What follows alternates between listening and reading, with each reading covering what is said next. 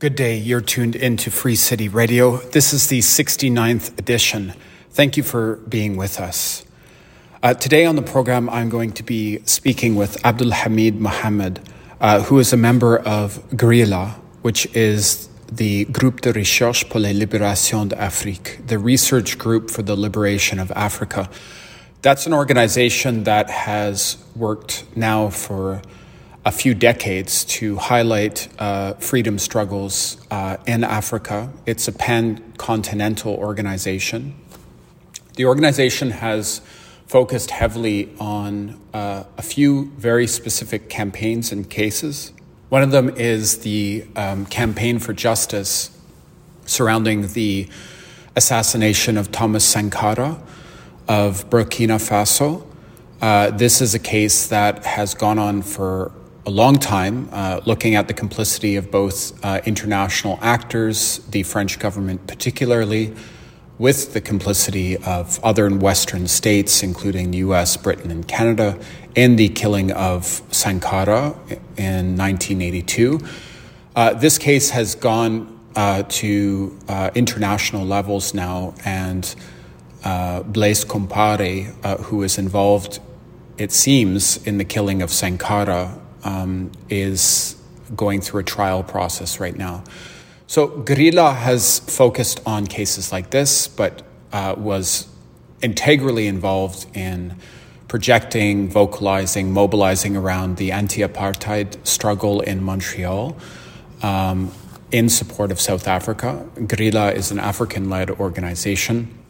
So I got in touch with them because, uh, given the current context in Ethiopia, I was um, thinking it would be important to have a broader analysis, a historical analysis around uh, the current uh, situation in Ethiopia.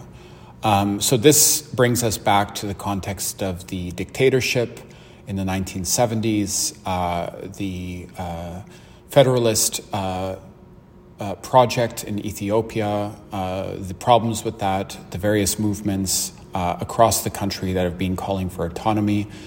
And of course, uh, the recent cancellation of the elections in 2020, which uh, was basically justified by the Ethiopian leader Abiy Ahmed um, as being a result of COVID.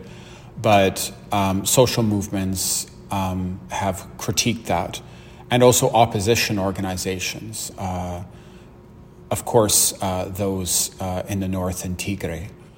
So I wanted to try to highlight some context beyond the headlines because it is in the headlines a lot right now, but it's hard to really get a sense of the sort of historical trajectory of current events without that broader historical analysis. And I trust the work of GRILA. Um, I respect their work. Um, I first encountered uh, GRILA in um, around 2002 during the mobilization against the G8 uh, here in Canada before it was the G7. But in 2002, it was still the G8, and we organized a series of conferences and actions looking at critiques as to the ways that African development aid from the G8 nation states was being used as a cover to push uh, neocolonialism and neoliberal economic policies. Uh, so GRILA, again, is the Groupe de Recherche pour la Libération d'Afrique, the research group for the liberation of Africa. And I was really honored to speak this week to Abdul Hamid Mohammed. Um, I'm basically just going to share what he said. Um, and uh, thanks again to Abdul Hamid for taking the effort to really go over in detail some context for Ethiopia today. Obviously, there is a, a link between you know the broader analysis that you put forward about resisting colonization in Africa. Ethiopia fought um, historically against uh, colonialism. Um, that included many different uh, communities within Ethiopia um, against Italian uh, colonialism, particularly. Um, can you sort of locate what's been happening recently within sort of a history of struggles within Ethiopia um, that have often clashed. There's various visions of what Ethiopian nationalism is. I'm just wondering if you could try to help us in sort of locating the current moment within a historical continuum? Uh, yes. In 1934, when the monarchy was established under Emperor Haile Selassie, uh, Ethiopia was effectively a monarchy uh, from that time until 1974, uh, uh, when Haile Selassie was overthrown uh, by Colonel Mengistu Haile Mariam and a group of Marxist members of the Ethiopian military in 1974.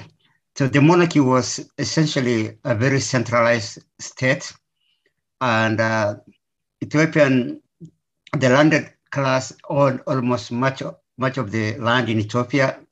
Uh, the peasants had little access to, to, the land, so it was a very central centralized system in terms of uh, the government, but also the economy was in the hand of a few elites uh, who controlled uh, the mean of production.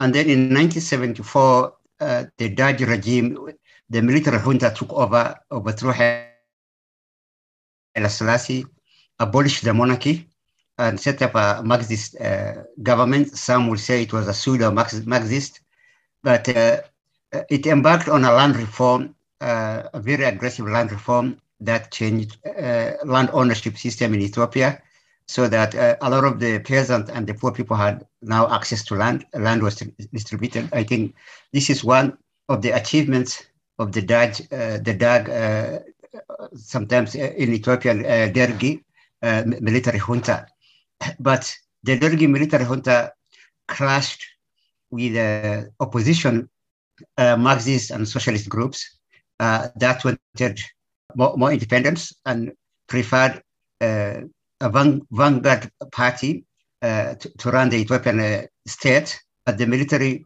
uh, especially Mengistu Haile Mariam, believed that that the military should be the vanguard party and the military should be let alone to rule. So there was a clashes, uh, internal clashes between the military government and uh, opposition uh, leftist groups. But there was also uh, ethno-nationalist clashes. Uh, for example, the Eritrean People's Liberation Front uh, was looking to secede from Ethiopia. At that time, Eritrea was part of Ethiopia in the 70s. And so they formed the EPLF, uh, led by Isaias Afwerki, who is now the president of Eritrea. And then uh, there was also the TPLF, uh, the Tigrayan People's Liberation Front, which was founded in 1975, uh, led by Meles Zenawi, was also fighting against the, the military junta. So uh, Ethiopia was technically in a civil war during all the uh, period it was under uh, Mengistu Haile Mariam, that is from uh, 1975. Uh, he effectively actually took control in 1977 because before him there was uh, Teferi Bante, uh, who was assassinated in February 1977 uh, due to internal uh, battles within the, the military junta. And then so from 77 until 1991, the civil war raged on in Ethiopia in different parts of the country, but mostly in the north, uh, in the Tigray and Eritrean regions. And then in 1991, May, the military junta was overthrown by a coalition of rebels, the Ethiopia's People's Revolutionary Democratic Front, of which the TPLF uh, were, were the main actors. So after that, uh, Meles uh, became the Ethiopian prime minister, and uh, Ethiopia was technically uh, became uh, a federal state, uh, and the system that was adopted was ethno-federalism, of which different ethnic groups in different parts of the, the country could have a level of autonomy to self-govern within their regions, where they had their own legislators and their own parliamentarians and their own presidents. For example, the Oromia state had its own government uh, and its own president and its own police force. The Somali regional state, the same as well. And so was the Tigray state, uh, Amhara state, uh, and all other uh, states. In the beginning, there were nine uh, regional states. I think now there are about 10. So Ethiopia became an ethno-federalist state. Uh, so the idea was first to decentralize power and to give the regions uh, a level of autonomy, but also to restore cultural and language rights uh, that were taken away by the monarchy in 1941 when all languages, including Oromo, Oromia, Oromo language, uh, of which the Oromo are the largest ethnic group, were all banned, and only Amhara was allowed as the official language, language of government, uh, language of instruction in schools. And uh, but uh, when the Meles Zenawi came into power and established the ethno-federal state, language rights were, were restored uh, to the regions. For example, in Oromia, people can learn in Oromia language in their schools, the same with the Somali region and the same with the Tigray, Sidama regions as well. But the TPLF controlled the coalition. Uh, it was the most powerful actor. The other coalition members were the Oromo People's uh, Democratic uh, Party, the Amhara uh, National Movement. So those are basically, and the TPLF, those were the key four regional, uh, four uh, key actors, but the TPLF was the most powerful and it dominated the government. During the time of Meles Zenawi, uh, Ethiopia looked eastward uh, to China. It adopted the developmental state uh, that was loosely modeled on the uh, East, East Asian uh, models of state building. So what happened was it pursued a, a developmental model that was uh, supported and financed by China. And uh, the country saw uh, uh development in key areas, especially infrastructure, uh, uh, the building of roads and highways, universities, referral hospitals, and more. And also the biggest and most vital infrastructure, the Grand Ethiopian Renaissance Dam. So there was a lot of development that was funded uh, by Chinese, uh, the, by uh, cooperation between Ethiopia and China. And then after Zenawi died in 2012, Desalegn Hailemariam took over. Still, the TPLF uh, wielded a lot of power.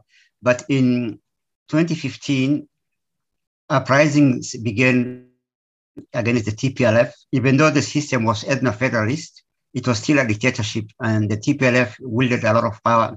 So there were uprising in the Oromia state and Amhara state, but mostly in the uh, in Oromia, and and there was a huge uh, rebellion inside Oromo state, and mostly led by the youth, and uh, they were able to bring down the government of Desalegn Hailemariam, and he had to resign. And then in 2018, that is what, when he was brought down, and then Abiy Ahmed the current prime minister, was appointed actually by, by a vote in parliament, in the Ethiopian parliament, to become the new prime minister. Once he became prime minister, uh, he started right away quarreling with the TPLF, which he saw had too much power. And Abiy Ahmed wanted a different kind of government, uh, mostly a centralized state. But he also initially uh, reached out to the West and uh, started implementing uh, new liberal uh, economic policies because uh, Ethiopia was caught in a debt trap from the Chinese loans, and it was difficult for them to continue with uh, the, the, Chinese to continue with direct aid. So Abiy Ahmed decided to look to to the West and started implementing some uh, partial privatization as part of the neoliberal project the TPLF in the north still preferred the developmental state model and also wanted the ethno-federalism to remain intact the way they articulated it during their reign. And also because every regional state are supposed to hold their elections uh, every, every five years. The election in Tigray were, were due in August 2020. But it's the same with other regions as well. But the Ethiopian government cancelled all regional elections and also the federal elections that were due uh, in August uh, uh, 20, 2020, uh, citing the COVID uh, pandemic. The TPLF in the north went ahead with the with the elections, uh, in defiance to the central government. And then in on November 4th, uh, 2020, uh, uh, the Abiy Ahmed government claimed that the TPLF had attacked uh, its northern command military base located near Mekelle, the capital of the Tigray region, and said that this is the, the last straw. And so he ordered the Ethiopian National Defense Forces into Tigray uh, to topple the ruling regional uh, party TPLF, uh, and he termed it as a law enforcement uh, measure. But Ethiopia was heavily backed by Eritrean forces because the TPLF was heavily armed. Uh, it has ruled Ethiopia for almost uh, 30 years, and they had in their possession a lot of weapons, and much of the Ethiopian army during the TPL, TPLF rule was largely uh, Tigrayan. So uh, Abiy Ahmed relied a lot, a lot on Eritrean forces and also Amhara militia. And Eritrea also saw it an opportunity uh, to set a course with the TPLF because uh, during the Ethiopian Eritrea War in 1998 uh, and 2000, uh, Ethiopia was able to reoccupy a disputed area called Badme. Uh, that, uh, uh, according to the UN, is actually part of Eritrea, but the TPLF claimed that it was part of uh, Ethiopia. So Eritrea had scores to settle with with the TPLF, and so before that, in 2018, Abiy Ahmed struck a peace deal with Eritrea uh, which ended uh, technically ended the hostilities between Ethiopia and, uh, and, and Eritrea. So what happened was in the early stages of the war, the TPLF was dislodged from the regional capital, Mekelle, and it retreated uh, into the mountains and waged uh, a guerrilla warfare, a fierce guerrilla warfare. And by end of June this year in 2021, they were able to drive out uh, the Ethiopian National Defense Forces and the Eritreans and the Amhara militias from almost the entire of Tigray region. And then they pushed southwards into the Amhara and Amhara uh, and the Afar states, where they captured uh, a lot of cities and towns. And uh, uh, two weeks ago, they were able to capture some very strategic cities uh, like Dessie and Kombolcha and Kesi. Uh, these cities lie on the Ethiopia-Djibouti highway, and so they're very strategic. And they are pushing now the rebels. Uh, later on, the TPLF formed an alliance with the Oromo Liberation Army, which also has been fighting the Abiy Ahmed government. And the, both rebels are now pushing southwards towards the Ethiopian capital, uh, Addis Ababa, and they are now within uh, striking uh, distance.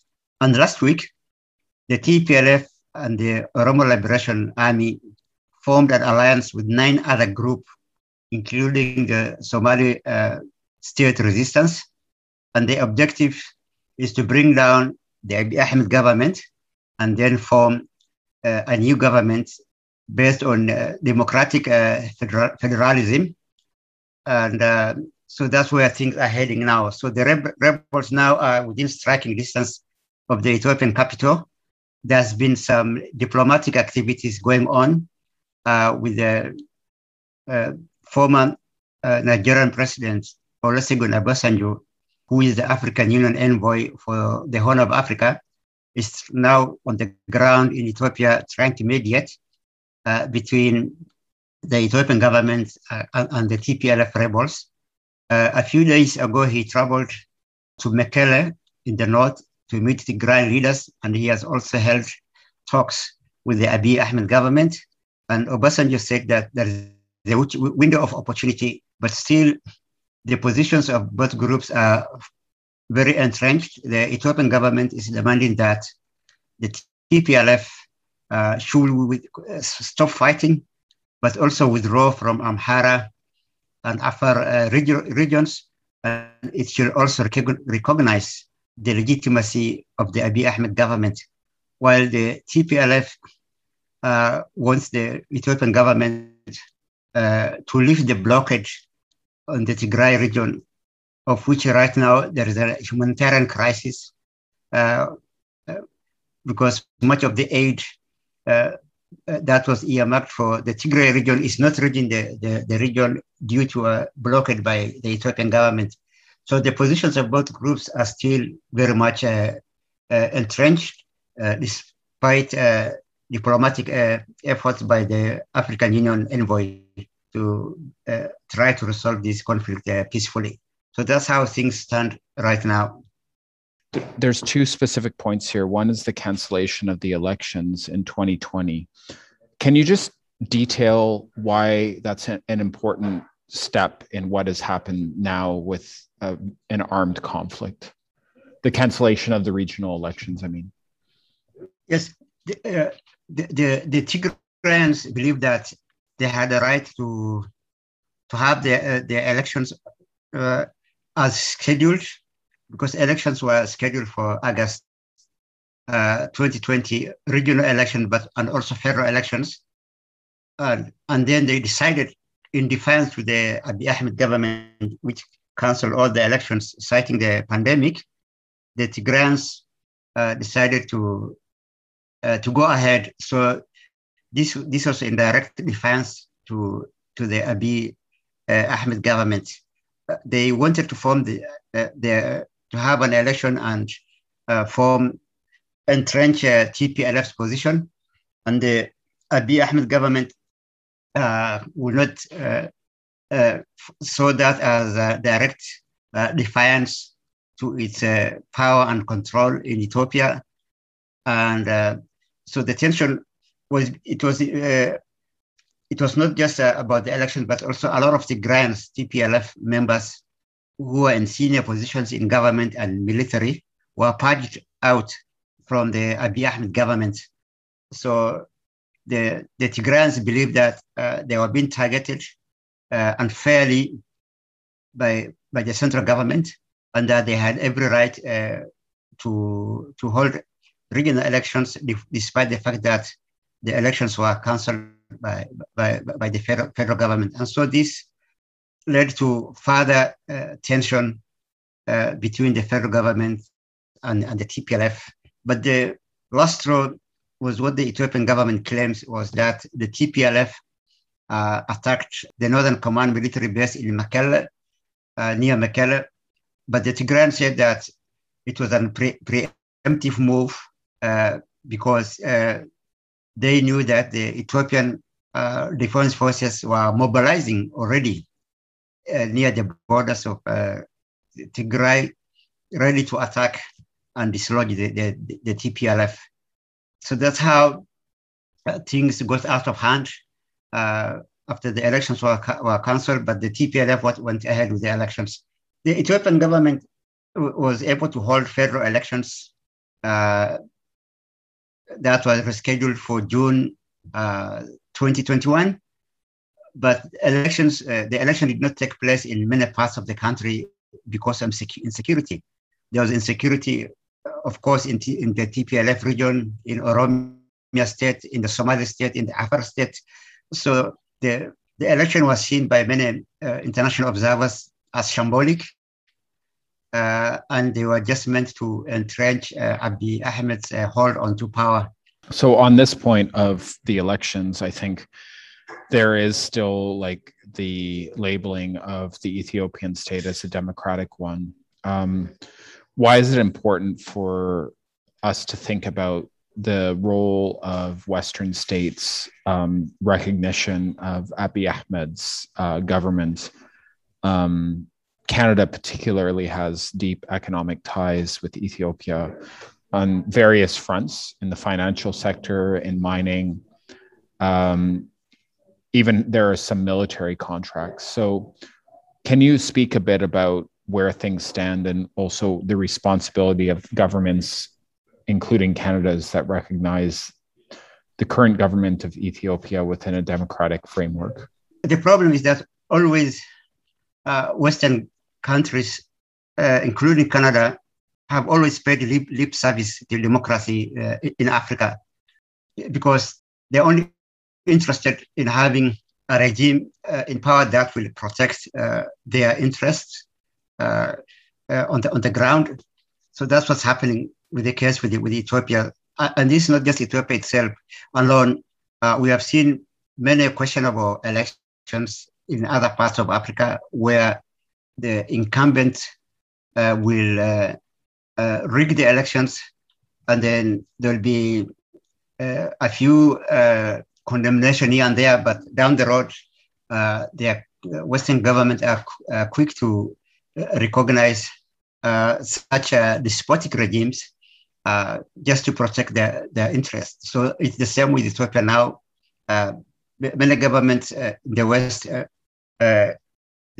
treated the elections as legitimate, but many election observers, independent groups, clearly said that the elections were not free and fair that it was there was mass rigging during the election, and a lot of uh, candidates, uh, opposition candidates, uh, were prevented from running, and also uh, there was no registration of uh, potential voters in opposition strongholds. Uh, that registration took took place almost 80% of the registration of voters took place in government strongholds the elections were rigged well in advance uh, during the registration of, of, of, of voters. Uh, and so the Ethiopian government, in the eyes of many, is not a legitimate one. Uh, and that's why the, rebels are fighting for a new political dispensation.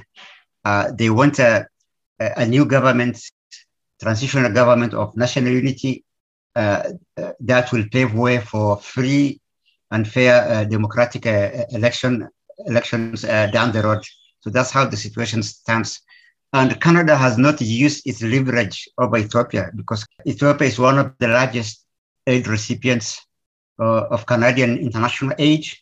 And Canada should have pushed for peace in Ethiopia and should have called for a new direction. For example, it should have called for negotiations between the government and rebels but also uh, that uh, Ethiopia should hold uh, free and fair democratic elections, and that a new transitional government should be should be formed. So that's the situation with Canada now. The Canadian government has not used its leverage uh, to, to demand uh, change uh, and a peaceful transition in Ethiopia. That was the voice of Abdul Hamid Mohammed uh, who is uh, outlining some important context and background on the current situation uh, within e- Ethiopia. I thought it was important, beyond the headlines, to look at the ways that the conflict in Tigray region of Ethiopia is rooted in historical realities and trajectories around debates on the uh, federalist nature, of the Ethiopian state, uh, how and in which ways are different um, communities represented. Um, and so I think that, you know, within this exchange, uh, we hear some more flushing out of context and details that are so often missing or actually can't be included in a headline. So I really wanted to dedicate the program to Ethiopia today for that context. So thank you so much, Abdul Hamid Mohammed, for taking the time to speak with Free City Radio. I'm uh, Stefan Christoff in Montreal. This is the 69th edition. Thank you so much for taking the time to uh, be with us uh, today. To go out on the program today, I'm going to play a beautiful piece by pianist uh, from Ethiopia that was released as part of the Éthiopiques series. A beautiful work. Um, thanks for listening to Free City Radio. Uh, this is the 69th edition. Uh, we now share two editions of the podcast um, every week. Um, so you can subscribe through Apple Podcasts. You can find our archives on soundcloud.com slash free city radio. Thank you so much for taking the time to join us today and I'll talk to you soon. I'm Stefan Christoff in Montreal. Um, you can find me on Twitter at Spirodon, and our archives, uh, just search online for Free City Radio. Um, and I look forward to sharing more editions with you soon. Have a good day. Take care.